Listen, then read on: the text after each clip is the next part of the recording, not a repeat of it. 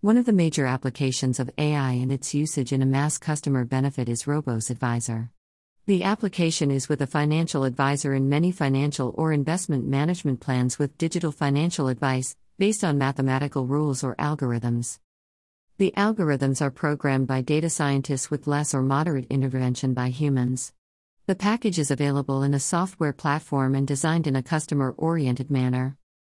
As per a survey conducted in the retail banking sector in Germany in 2016, shows only 4% have tried to use Robos advice, and will gladly use it again in the future, whereas 35% of them are not so keen on such technologies and neither shows the interest to use it in the future.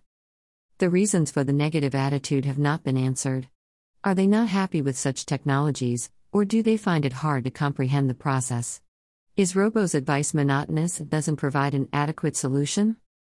In an era of autonomous or robot access, is hard to digest the results shown in the case of Robo's advice. Source PwC in the next survey, how much agency funds are allocated for robo advisors as per country across the world in 2017 are shown. The results show the USA and Germany leading the game, however, the gap of funds invested by the USA and Germany is quite high. Source Bernmark. In 2020, a survey was conducted for advice on retail banking, and the result shows whether it should be increased strongly and in what percentage in a different area. Source Horvath and Partners.